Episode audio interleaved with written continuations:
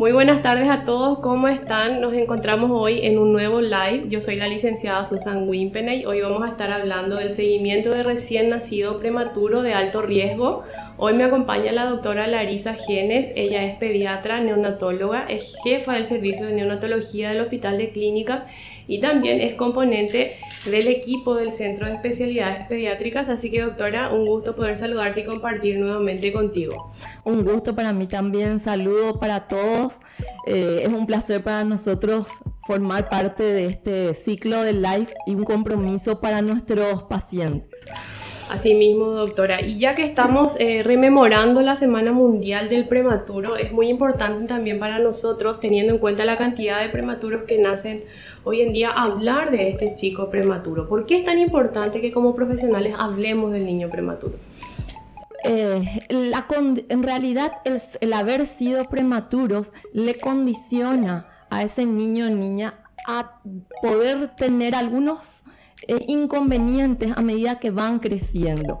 Por eso más bien eh, para explicarle a los padres, todo niño que fue prematuro tiene la capacidad de desarrollar un máximo de potencialidades, igual que un niño típico que nació de término. ¿Sí? Tiene una serie de factores eh, que le predisponen a tener algunas alteraciones a medida que va creciendo. Esos factores pueden ser biológicos, dentro de ellos la edad gestacional y el peso al nacimiento constituyen los más importantes. Eh, aparte de eso están las, las diferentes patologías que se fueron presentando a medida que fue eh, eh, se fue desarrollando en la terapia, en los casos de los niños que estuvieron en terapia, ciertas enfermedades como algunas eh, hemorragias dentro del cerebro, algunas infecciones, problemas metabólicos, que eso le predispone a que pueda tener algún inconveniente. Y eh, también están los factores ambientales que juegan, pueden ahí jugar a favor o en contra del desarrollo de ese niño. Muchas veces eh, actúan en forma positiva si es que ese ambiente es favorable para el crecimiento. Y en otros casos... Eh, eh, son notas adversas, cuando la estimulación no se hace en forma apropiada o o, estamos frente a, un ambiente de, estrés o frente a, madres que, o padres que no están bien eh, asesorados o preparados para acompañar en el crecimiento y en el desarrollo a este niño que, tuvo su, nacimiento eh, antes de tiempo. Sí, así mismo. Siempre se habla de que para que el niño vaya teniendo un desarrollo integral, como vos decís, tienen que ir de la mano los factores biológicos y los factores ambientales, ¿verdad? Muchas veces también esos factores ambientales, como usted dice, eh, juegan en su contra, pero teniendo en cuenta los factores biológicos que pueden eh, causar algunas alteraciones del desarrollo, ¿qué tipo de alteraciones podemos observar o de dificultades podemos observar en el niño prematuro? ¿Y de qué depende la, severidad de estas diferentes dificultades? Bueno, em, a medida, por, eso es muy importante incorporarle a estos niños en programas de seguimiento eh, para poder ir detectando. A medida que va desarrollando, quizás al principio cuando sale de alta de la unidad de cuidados intensivos, no se pueden detectar o están en forma silente estos problemas. Y a medida que, ellos van creciendo, que, se tienen que presentar estos hitos del desarrollo es donde uno puede captar ciertas alteraciones o ciertas desviaciones de la línea de, de, patrones típicos del desarrollo. Y eh, podemos detectar problemas tanto en el área motriz, en el área neurosensorial y quizás más adelante problemas de eh, trastornos conductuales o sociales que pueden ir presentando. Por eso es que uno no puede hablar del seguimiento de estos niños o este grupo de niños eh, y niñas eh, de riesgo solamente en un periodo de tiempo. Lo importante acá es tener un acompañamiento continuo en su crecimiento. Cierto, la, etapa más importante o más vulnerable quizás sea ese primer año de vida, pero a medida que va creciendo hay ciertos trastornos que se pueden ir presentando quizás en la etapa escolar recién o incluso algunos en la etapa de adolescencia. Claro, lo, o sea, lo que se suele ver más de los niños que no hacen ese seguimiento del prematuro eh, son trastornos del lenguaje, trastornos de conducta, como usted dice, ¿verdad? Porque son niños que ahí también eh, volvemos otra vez a lo ambiental el ambiente no le da las oportunidades para que él vaya obteniendo esas habilidades que tiene que tener, entonces terminan con mucha frustración, muchas, muchos berrinches, mucho pensamiento del mismo de yo no puedo, por eso que mi familia está constantemente ayudándome, ¿verdad? Y eso es algo que yo siempre recargo. Y es muy importante también determinar que las dificultades o el retraso difícilmente se ven en una sola de las áreas del desarrollo, ¿verdad?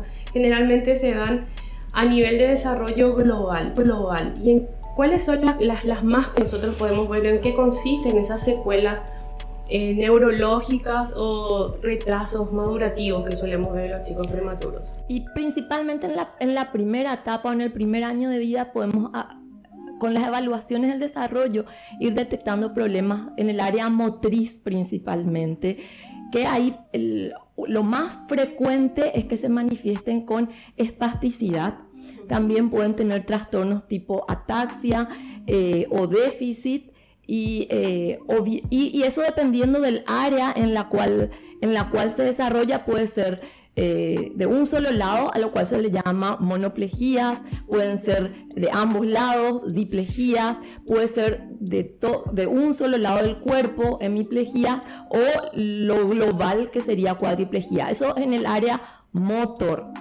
Ahí ya hablamos de lesiones. Eh, en el área neurosensorial, ellos son muy vulnerables a tener problemas visuales y auditivos.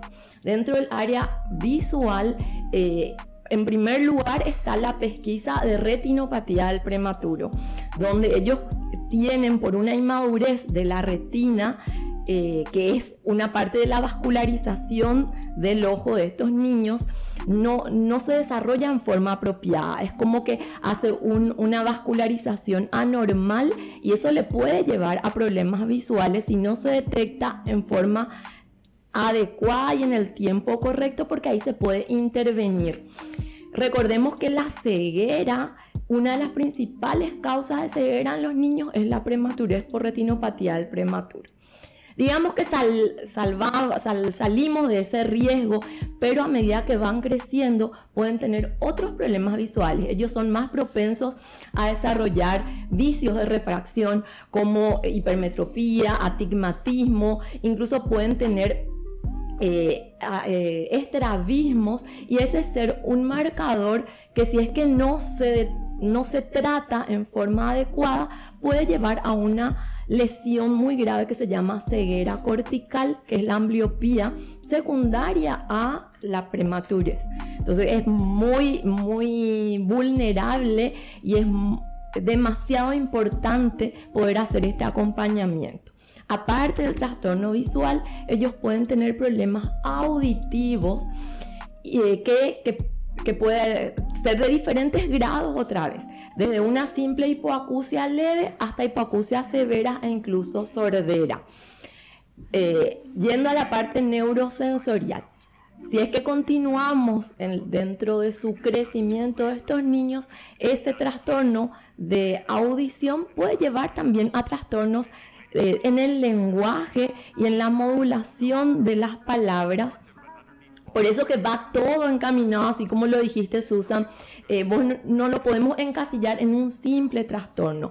El desarrollo del niño en general es global, es progresivo, es evolutivo, entonces importa mucho ese acompañamiento y también el momento en el que uno tiene que ir realizando las pesquisas para poder intervenir en forma apropiada. Son ventanas de acción, ventanas terapéuticas que son muy importantes poder tener en cuenta.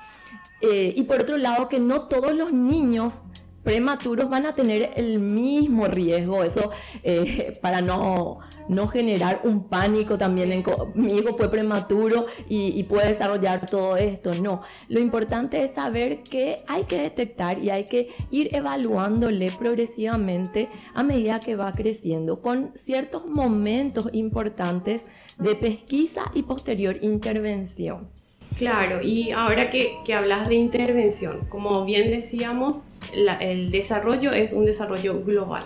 Por lo tanto, el niño tiene que tener una atención con diferentes tipos de profesionales eh, especificados o especializados realmente en cada área del desarrollo, ¿verdad? Ese seguimiento, doctora, que se le da al niño y esas atenciones, ¿en qué se basan principalmente? ¿En qué consisten?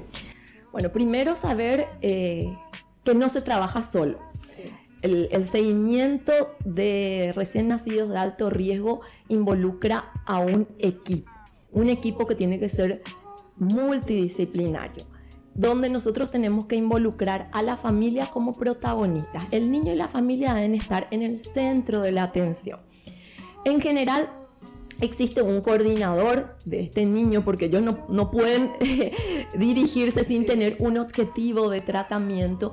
Suele ser el pediatra o el neonatólogo especialista en desarrollo el que se encarga de dirigir o coordinar al equipo y eh, lo, acompañan en general. En primer lugar, los especialistas en desarrollo. Ellos pueden ser, eh, generalmente son el neuropediatra y eh, especialistas en atención temprana. Los especialistas en atención temprana son gente eh, capacitada, profesionales, mejor dicho, capacitados en detectar trastornos del desarrollo. Muchas veces puede ser un psicólogo, un fonoaudiólogo, eh, un, un fisioterapeuta, pero que están especializados en esa área.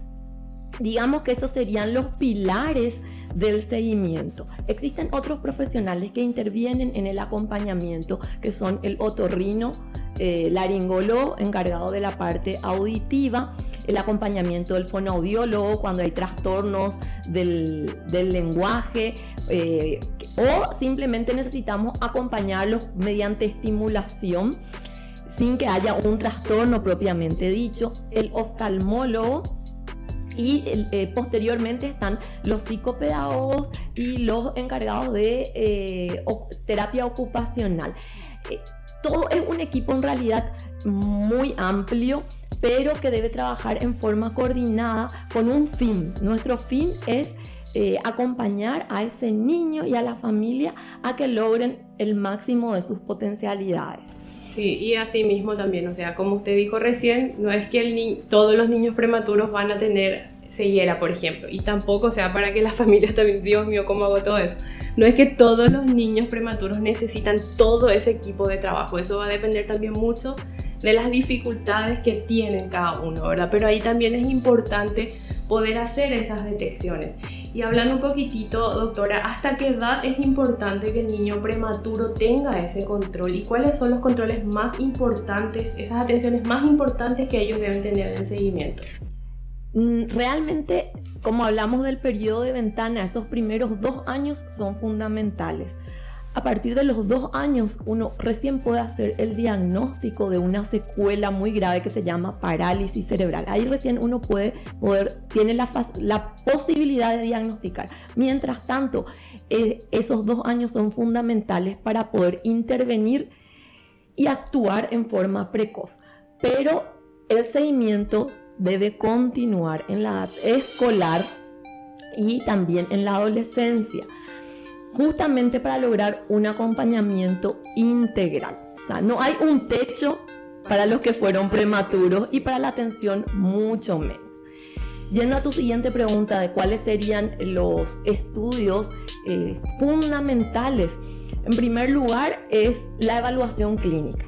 La evaluación clínica es fundamental para poder eh, encaminar a ese niño, pero hay tiempos y momentos la pesquisa, como hablamos, eh, oftalmológica que tenemos que tener con los niños, eh, tiene sus momentos, está el cribado auditivo. Dentro del cribado auditivo tenemos dos estudios fundamentales que son las autoemisiones acústicas y los potenciales evocados auditivos. Esos otra vez están los automatizados y los que tienen una detección ya completa, clínica, final. Eh, eso es para todos los niños que fueron prematuros y de alto riesgo deben hacerse esos dos estudios.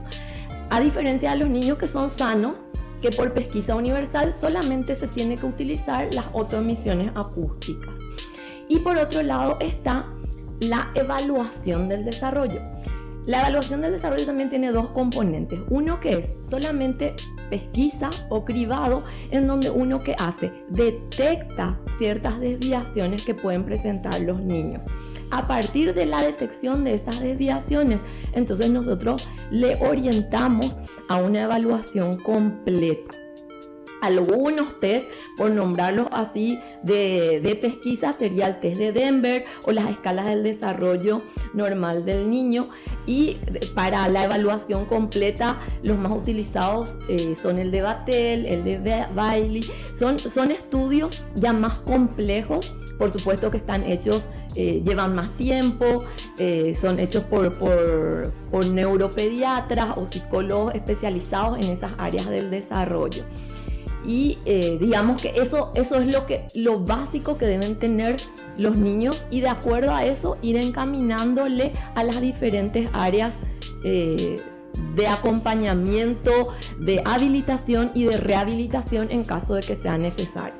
Y asimismo, como decías doctora, el, seguimiento del niño prematuro tiene un equipo interdisciplinario muy muy importante, muy grande, ¿verdad? Pero el principal equipo que este niño tiene que tener realmente es la familia, porque si bien él va a asistir a estas atenciones periódicamente, esporádicamente, ¿verdad? Dependiendo de la frecuencia de las mismas, es la familia la que tiene que llevar a cabo todas esas estrategias y esas actividades que como terapeuta siempre le damos a los niños, ¿verdad? Yo particularmente soy de dar tarea a toda la semana, entonces yo cada semana voy controlando cómo va evolucionando este niño. Por eso es tan importante darles también esa, esa obligación a la familia de velar por el desarrollo, porque a veces queda mucho en las manos de los profesionales pero tenemos que tener ese acompañamiento en la casa. Y ahí hay que tener en cuenta que el, el, acompañamiento en la casa, como bien lo hablábamos en un principio, puede ser muy positivo cuando se le brindan al niño todas, todas estas estrategias, se le da la oportunidad de ir desarrollando, pero también puede ser muy negativo y pasa mucho de repente con los chicos prematuros que la familia asume ese rol de mi niño fue prematuro y, y le meto en una burbuja y lo tengo acá, ¿verdad? Y deberíamos dejarle libre, ¿verdad? Que el niño pueda ir desarrollando todas las capacidades, pero que el niño sienta que nosotros somos parte de ese proceso y que le estamos acompañando, ¿verdad? Bueno, em, quiero eh, recordarles que esta grabación va a quedar en Spotify en Conexión Salud. Y antes de despedirnos, quiero eh, agradecerle a la doctora Larisa y escuchar, doctora, también tus últimas palabras a modo de cierre. Eh, te agradezco mucho el tiempo, agradezco mucho el trabajo también que haces como, como profesional que trabaja con niños prematuros, yo desde que empecé a trabajar en todo este tema de la atención temprana, ya he empezado a ver tu nombre en los cuadernitos, entonces es un gusto para mí poder compartir contigo hoy y te vuelvo a agradecer y queremos escucharte un poquitito antes de, cerrar y les agradezco a todos realmente los que se unieron hoy. No se olviden que esto se va a encontrar en Conexión Salud eh, en la plataforma Spotify. Bueno, para mí es un placer formar parte de, de este equipo. Y por sobre todo yo quiero eh, recordarles, así como dijiste, que la familia es el centro y ese niño, la familia y el, niño es el centro de todo lo que implica eh, ayudarle en su crecimiento y en su desarrollo para llegar a lo máximo. como palabra final o mensaje que quiero darle a los padres es que cada niño es un ser único, insustituible, y que es un individuo en el cual podemos desarrollar todos los potenciales, que no es comparable con un prematuro, no es igual a otro prematuro y que después de la alta hospitalaria empieza un gran desafío, eso es cierto, pero que nada es imposible si está acompañado de una familia que lo quiere y de un equipo eh, que lo va a orientar. Muchísimas gracias y desde el Centro de Especialidades Pediátricas y Neurocep estamos para acompañarles y continuar con el crecimiento óptimo de todos nuestros niños y niñas. Un placer.